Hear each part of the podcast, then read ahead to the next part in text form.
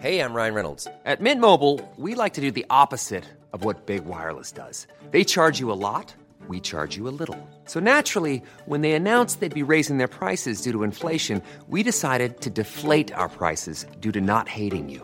That's right. We're cutting the price of Mint Unlimited from $30 a month to just $15 a month. Give it a try at mintmobile.com slash switch. $45 upfront for three months plus taxes and fees. Promo rate for new customers for limited time. Unlimited more than 40 gigabytes per month. Slows. Full terms at mintmobile.com.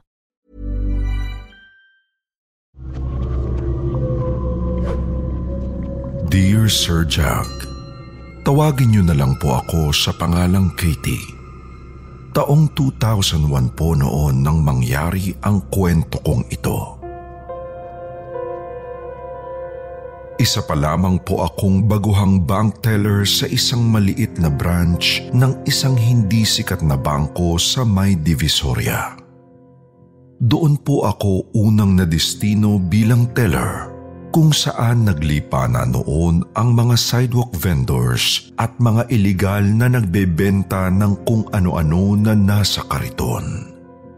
Kung titingnan mo mula sa kalsada, hindi mo talaga mapapansin na may bangko pala dun sa lugar namin dahil natatabunan na ang bangko namin ng sangkatutak na consumers at mga toldang ikinabit lang sa poste para magbigay lilim sa mga isinalampak nilang paninda sa sidewalk ng bangko.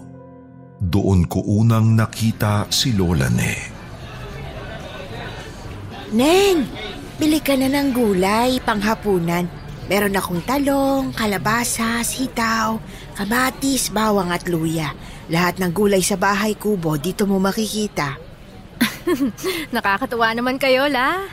Nene, Nene? Hindi po ako si Nene. Ako po si Katie. Katie, hindi ka talaga si Nene dahil ako si Lola Ne. Nananghalian na ba kayo, Lola Ne? Lunch break na. Lunch break, ano yon? Break time po. Tanghalian na kasi. Alas 12 na po ng tanghali. Lunch break na namin. Isang ka nagtatrabaho, Katie? Ay, dyan lang po oh. Sa bangkong yan. Bank teller po ako. Nako, kaya naman pala mukha kang sosyal eh. Sa bangko ka nagtatrabaho. Marami ka sigurong pera ano. Sabi kasi ng tatay ko nung buhay pa siya. Marami raw hawak na pera ang mga nagtatrabaho sa bangko. Hinahawakan lang po namin yung mga pera. Pero hindi po yun napupunta sa bulsa namin. Maliit nga lang po ang sweldo ko dyan eh. Kakagraduate ko lang po kasi. Sana itong si Jingjing makagraduate din sa kolehiyo. Jingjing po ba ang pangalan ng magandang batang yan? Oo, apo ko si Jingjing. Anak ng babae kong anak na si Gemma. Bakit siya natutulog sa semento la? Madumi dyan. Nako, sa liit nitong espasyo ko rito saan siya matutulog? Sa tabi ng mga gulay ko?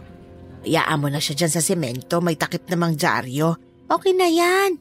Sanay na ang batang yan sa dumi. Ilang taon na po ba siya? Dalawang taon na. Dalawang taon na simula nang iwan siya sa akin ng kanyang ina. Nasaan siya? Bakit niya iniwan yung anak niya? Sumama sa lalaki niyang taga-Tabora. Pahinante ng truck yung boyfriend niya. Ewan ko ba kung kailan babalik yung si Gemma? Palibasa 16 years old lang. Bata pa. Kala niya siguro nagbabahay-bahayan lang sila ng boyfriend niya. 14 years old lang yung sinugnog eh. 14? 1-4? 14 lang yung lalaki? Sobrang bata naman nila para gumawa ng bata. Ay nako iha.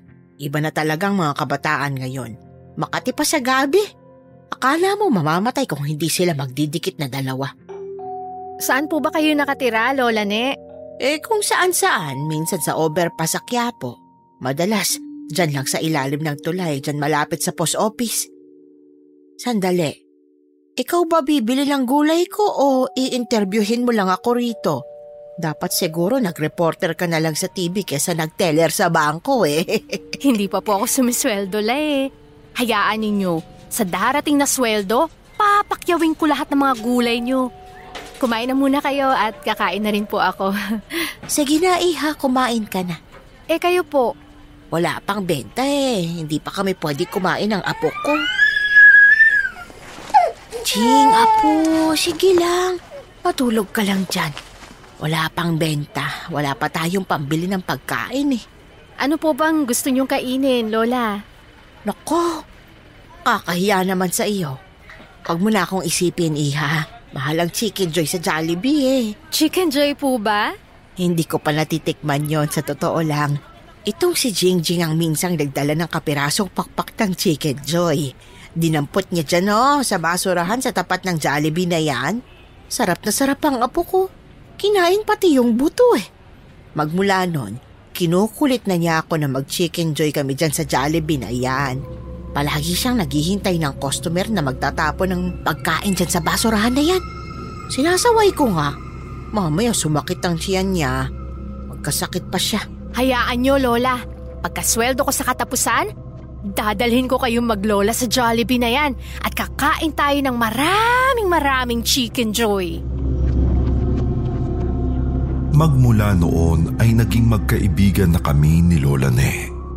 Hindi ako vegetarian pero nang makilala ko siya, puro gulay na ang inuulam ko. Lagi ko kasing sinisigurado na mabigyan siya ng benta kada araw na papasok ako sa bangko. Bumibili ako ng paninda niyang gulay araw-araw. Tumagal ang panahon at napalapit na talaga ang loob ko sa matanda. Tag-ulan noon, nagkaroon ng malakas na bagyo. Nahirapan akong pumasok sa bangko namin. Nagbaha ng malala sa rekto kaya nahirapan ang mga jeep na maghatid papuntang Divisoria. Sinuong ko ang baha at pagdating ko sa bangko namin, natanaw ko sina Lola ni at Jingjing na basang-basa sa ulan at magkayakap na giniginaw habang nakasampa sa isang mataas na kariton. Lola Ne! Katie, anak. Basang-basa ka. May dala ka bang extra uniform mo? Lola! Namumuti na kayo maglola dyan. Dito na muna kayo sa loob ng bangko. Wag na. Okay na kami rito. Masungit yung gwardya niyo eh. Tinataboy kami palagi. Akala niya siguro mga pulubi kami. Biglang nalaglag sina Lola ni at Jingjing mula sa kariton. Nahulog sila sa mataas na baha na abot hanggang dibdib ng tao. Napasigaw ako nang anurin silang maglola ng tubig papunta sa may tulay. Tulong! Sila Na at yung bata! Tinatangay ng baha papunta sa tulay! Tulong mga kuya! Tulong! Mabuti na lang at naagapan sina Lola ni at Jingjing ng mga kapwa nila vendors na na-stranded ng mataas na baha sa Divisoria. Nagtrabaho ako ng araw na yon na puno ng pag-aalala sa kalagayan nila. Nang humupa ang baha at tumigil ang malakas na ulan, ay tinanong ko kung saan nila dinala sina Lola Ne. Walang nakasagot sa akin ng matino. Hindi raw nila alam.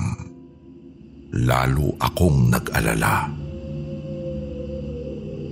Nang gabing yon, umuulan pa rin nang makarating ako sa bahay namin.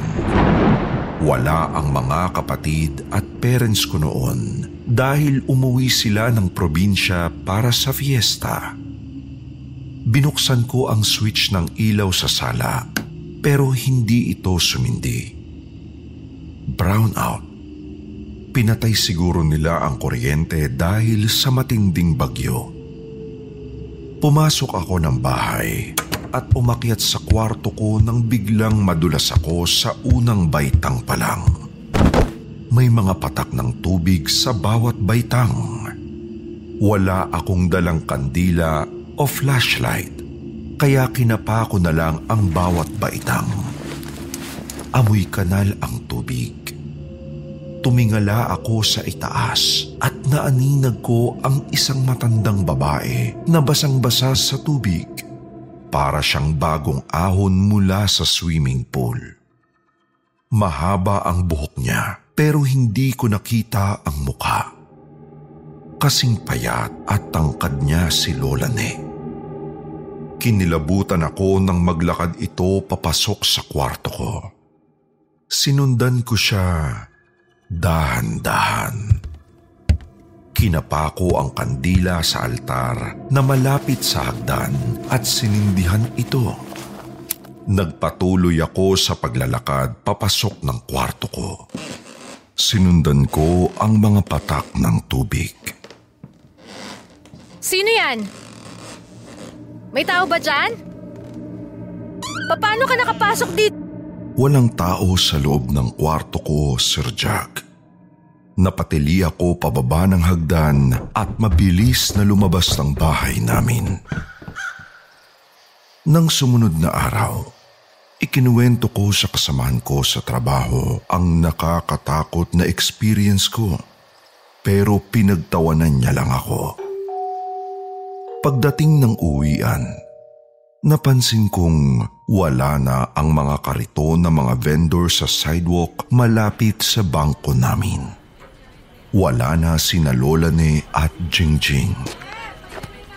Kuya, nasa na yung mga nagtitinda dito sa sidewalk? Hindi alam ng mamang pinagtanungan ko kung nasaan sina Lola ni at ang apo nitong si Jingjing.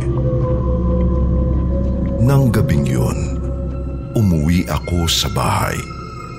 Kinilabutan ako nang makita kong maraming kandilang puti ang nakatirik sa bawat sulok ng bahay namin.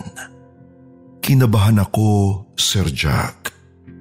Bigla akong sinalubong ng bagong dating kong pamilya mula sa probinsya. Nilapitan ako at kinausap ng nanay ko at sinabihang naputulan daw kami ng kuryente. Nakahinga ako ng maluwag. Akala ko may kababalaghan na naman sa bahay kung bakit puno ng kandila kaya pala madilim dahil lang pala sa bagyo. At dahil sahod na namin kinabukasan, hiningan ako ng nanay ko ng ambag para pambayad ng meral ko. Nangako ako sa nanay ko na magbibigay ng pera kinabukasan. Alas tres na ng madaling araw. Hindi pa rin ako makatulog, Sir Jack. Naalala ko yung pinangako ko kay Lola ne na dadalin ko siya sa Jollibee para kumain ng Chicken Joy. Papikit na ang mga mata ko noon nang biglang dahan-dahang bumukas ang pinto ng kwarto ko. Parang may nagpihit mula sa labas. Napatayo ako. Sinilip ko kung sino ang nagbukas ng pinto pero wala akong nakitang tao. Pabalik na ako sa kama ko nang madulas ako sa sahig. Basa ito. Amoy kanal. Amoy tubig baha. Hindi na ako nakatulog ng madaling araw na yon. Kinabukasan, araw ng sweldo, pauwi na rin ako mula sa bangko nang mapansin ko na ibang tao na ang nagtitinda ng gulay sa lugar nila Lola Ne. Nilapitan ko ang dalagita at tinanong ito. Ate, nasa na si na Lola Ne? Lumipat ba sila ng pwesto ni Jingjing? Kilala mong nanay ko? Nanay mo si Lola Ne? Ikaw ba si... Gemma. Nasa na ang nanay mo, Gemma? Patay na si nanay. Patay? Nalunod siya sa baha, sabi ng mga kasamahan ko rito. Pero nailigtas nila si Jingjing ang anak ko. Nasaan na si Jingjing? Kinuha sa akin ng DSWD. Pati nga ako, kinukuha rin nila eh. Hindi lang ako pumayag. Tinakasan ko sila. Iniwanan ko ang anak ko doon. Mas okay na siya sa DSWD. Doon kakain siya. May bahay siya matutulugan.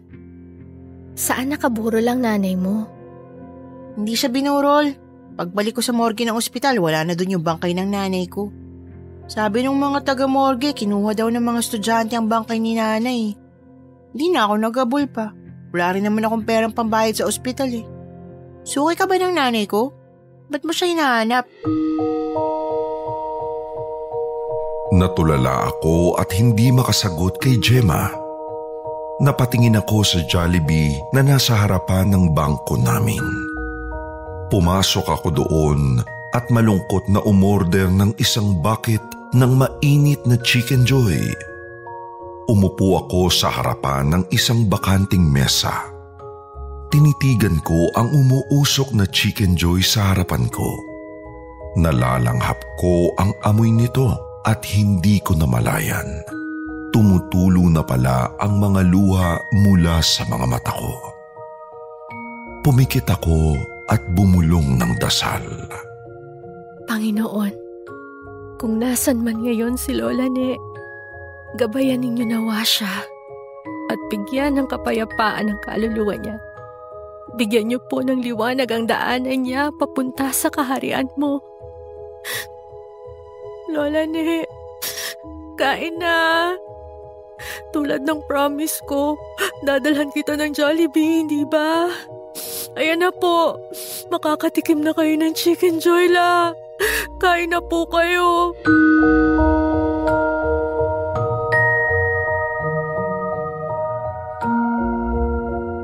Lumabas ako ng Jollibee na bitbit ang bucket ng Chicken Joy at ibinigay ito kay Gemma. Gemma, para sa nanay mo. At yun na ang huli naming pagkikita. Hindi ko na muling nakita pa si Gemma.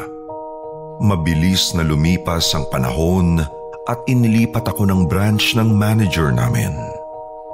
Hanggang ngayon, sa tuwing mapapadalaw ako sa branch namin sa Divisoria ay hindi ko pa rin maiwasang huwag maalaala si Lola Ne at ang apo niyang si Jingjing.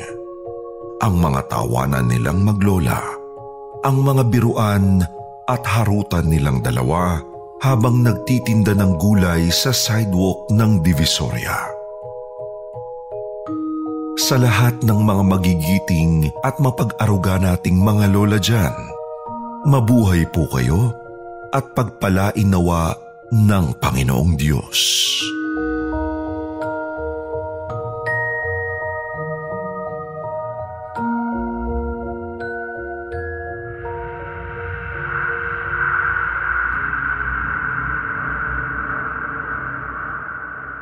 Sa lahat ng babaeng nakilala ko sa buong buhay ko, si Lexi ang hinding-hindi ko makakalimutan.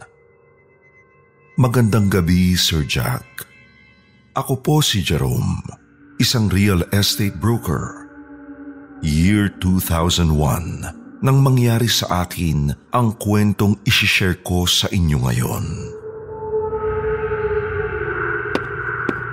How do you find this condo unit, Miss Legaspi? Jerome, please, just call me Lexi. Ah, sorry, um, nagustuhan mo bang unit na to, Lexi? Paano kung sabihin ko sa'yo na ikaw ang gusto ko? Unang araw ko pa lang na makilala si Lexi ay may kakaiba na akong nararamdaman para sa kanya.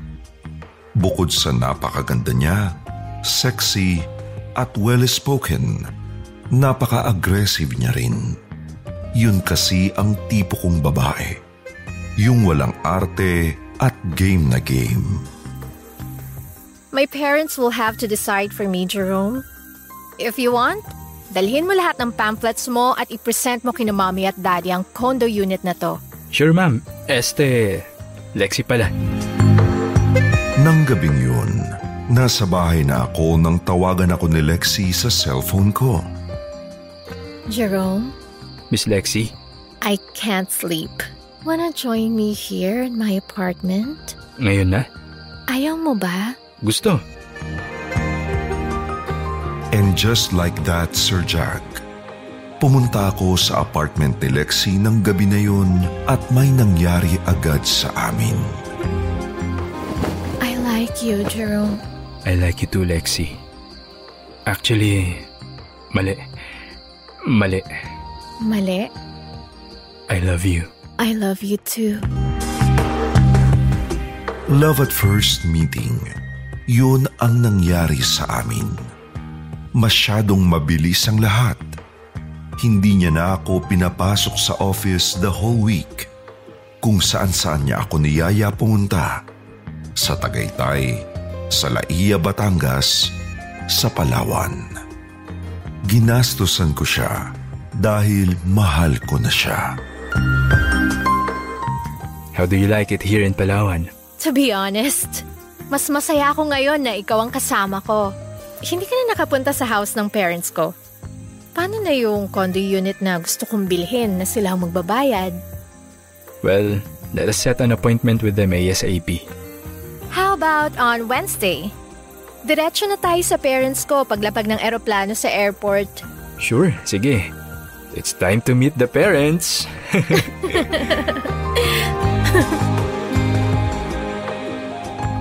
Ganoon na nga ang nangyari, Sir Jack. Paglapag namin ng Manila, dumiretso na kami agad sa bahay nila Lexi sa Paranaque. Nasa kotse pa lang kami, sinalubong na kami ng mami ni Lexi.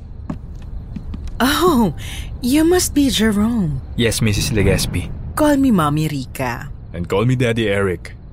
Nice to meet you po, Mami Rica and Daddy Eric. Mestiza ang mami ni Lexi at mukhang Latino naman ang daddy niya.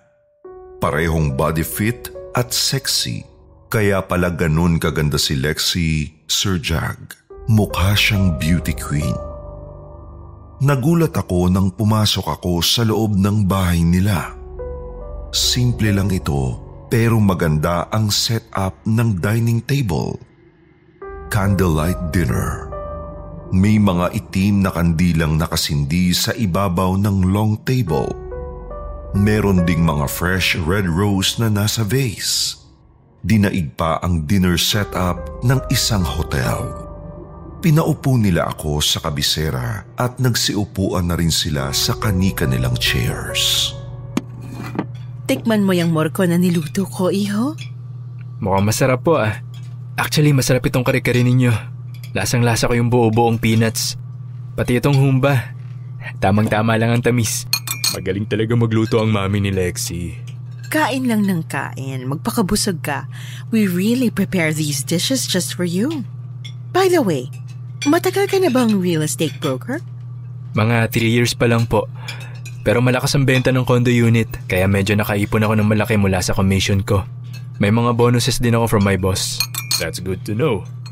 Sana nag invest ka sa mga properties. Ano-ano na ba mga investments mo? Well, I have my own SUV car. Meron din akong sedan. Nasa townhouse ko ngayon. Tapos ko na parehong bayaran. Wow! Fully paid! Ang ganda nga ng kotse mo, napansin ko. My favorite color pa. Black. Nako, nasaan ang susi ng kotse mo? Uso ang carnap ngayon. Don't worry, Daddy. I have the key. Nasa'yo? Paano napunta sa'yo? What's wrong, iho? Ah, wala po. Nasa bulsa ko kasi kanina yung susi. Nagulat lang ako na, Don't you trust me? of course I do. Daddy, look at his car key. Binato ni Lexi ang susi kay Daddy Eric at nasulo naman ito ng matanda. Di ba katulad na katulad ng susi ng SUV na dinonate mo sa simbahan last Christmas? Oh, wow! Nag-donate kayo ng kotse sa simbahan. Yes, Jerome. Para may sasakyan ng mga pare sa kanilang house visit sa malalayong lugar. Ang bait nyo naman pala talaga. Tama nga si Lexi. Generous kayong pamilya. What credit card do you use, iho? Mastercard po. Let me see it. Patingin nga. Nang mga oras na yon nakaramdam na ako ng kakaiba. Alam kong mali na ibigay sa bagong kakilala ang anumang credit card or ID na meron ako. Pero para akong na-hypnotize ni Mami Rica. Tinitigan niya ako sa mata. Matagal. Natulala ako ng mga oras na yon. Ewan ko, pero kusa kong ibinigay ang credit card ko. Binulungan ako ni Lexi. Give mommy your wallet. Give it to her. Ibinigay ko ang wallet ko kay Mami Rica nang walang kakurap-kurap. Kitang-kita ko kung paano kinalkal ng mami ni Lexi ang mga ATM cards ko at iba pang credit cards. Bumulong si Mami Rica habang nakatitig sa akin. Bigla akong nanlata. Sa paningin ko, parang nag-iba ang itsura niya. Nangitim ang balat niya. Kumuluntoy ang balat niya. Kumulot ang buhok niyang unat na unat kanina at nagkaroon siya ng tattoo sa kanang kamay. Tattoo ng isang agila. Nahilo ako. Napakapit ako kay Lexi pero nag-iba rin ang tingin ko sa kanya. Wala na siyang mukha. Pinagpawisan ako ng malagkit. Kinabahan ng todo lalo na nang mapatingin ako kay Daddy Eric. Wala na itong buhok. Kalbo na siya. Meron na siyang makapal na bigote at tadtad ang leeg at mga braso niya ng tattoo. Tumaba ang katawan niya at nag-iba ang suot niyang damit. Kanina, naka-black suit siya at puting polo. Ngayon, nakasuot na lang siya ng itim na sando. Sino kayo? Lexi, what's happening to me? Anong password ng ATM cards mo? Give me your keys. Nag-iba ang tunog ng boses ni Mami Rica. Tunog paos at garalgal na siya ngayon magsalita. Para akong walang utak na sumunod sa kanya. Ibinigay ko ang lahat ng susi ng mga condo units na pagmamayari ko, pati susi ng townhouse ko. Muli siyang bumulong sa hangin at hinipan ang kandilang itim na nasa harapan niya. Biglang tumunog ang alarm ng SUV ko. Ang kotse ko! Ako nang bahala. Mami, halika samahan mo ko. Let's check his car. Mabilis na lumabas ang mag-asawa. Narinig ko na lang na humarurot na papalayo ang SUV car ko. Tumayo ako para tingnan ang kotse ko pero natumba ako sa sahig. Parang wala akong buto. Latang-lata ako. Sa loob-loob ko, meron silang nilagay sa pagkain ko para akong ininjeksyonan ng anesthesia. Bigla kong naalala sa buong pag-uusap namin, ako lang ang kumain.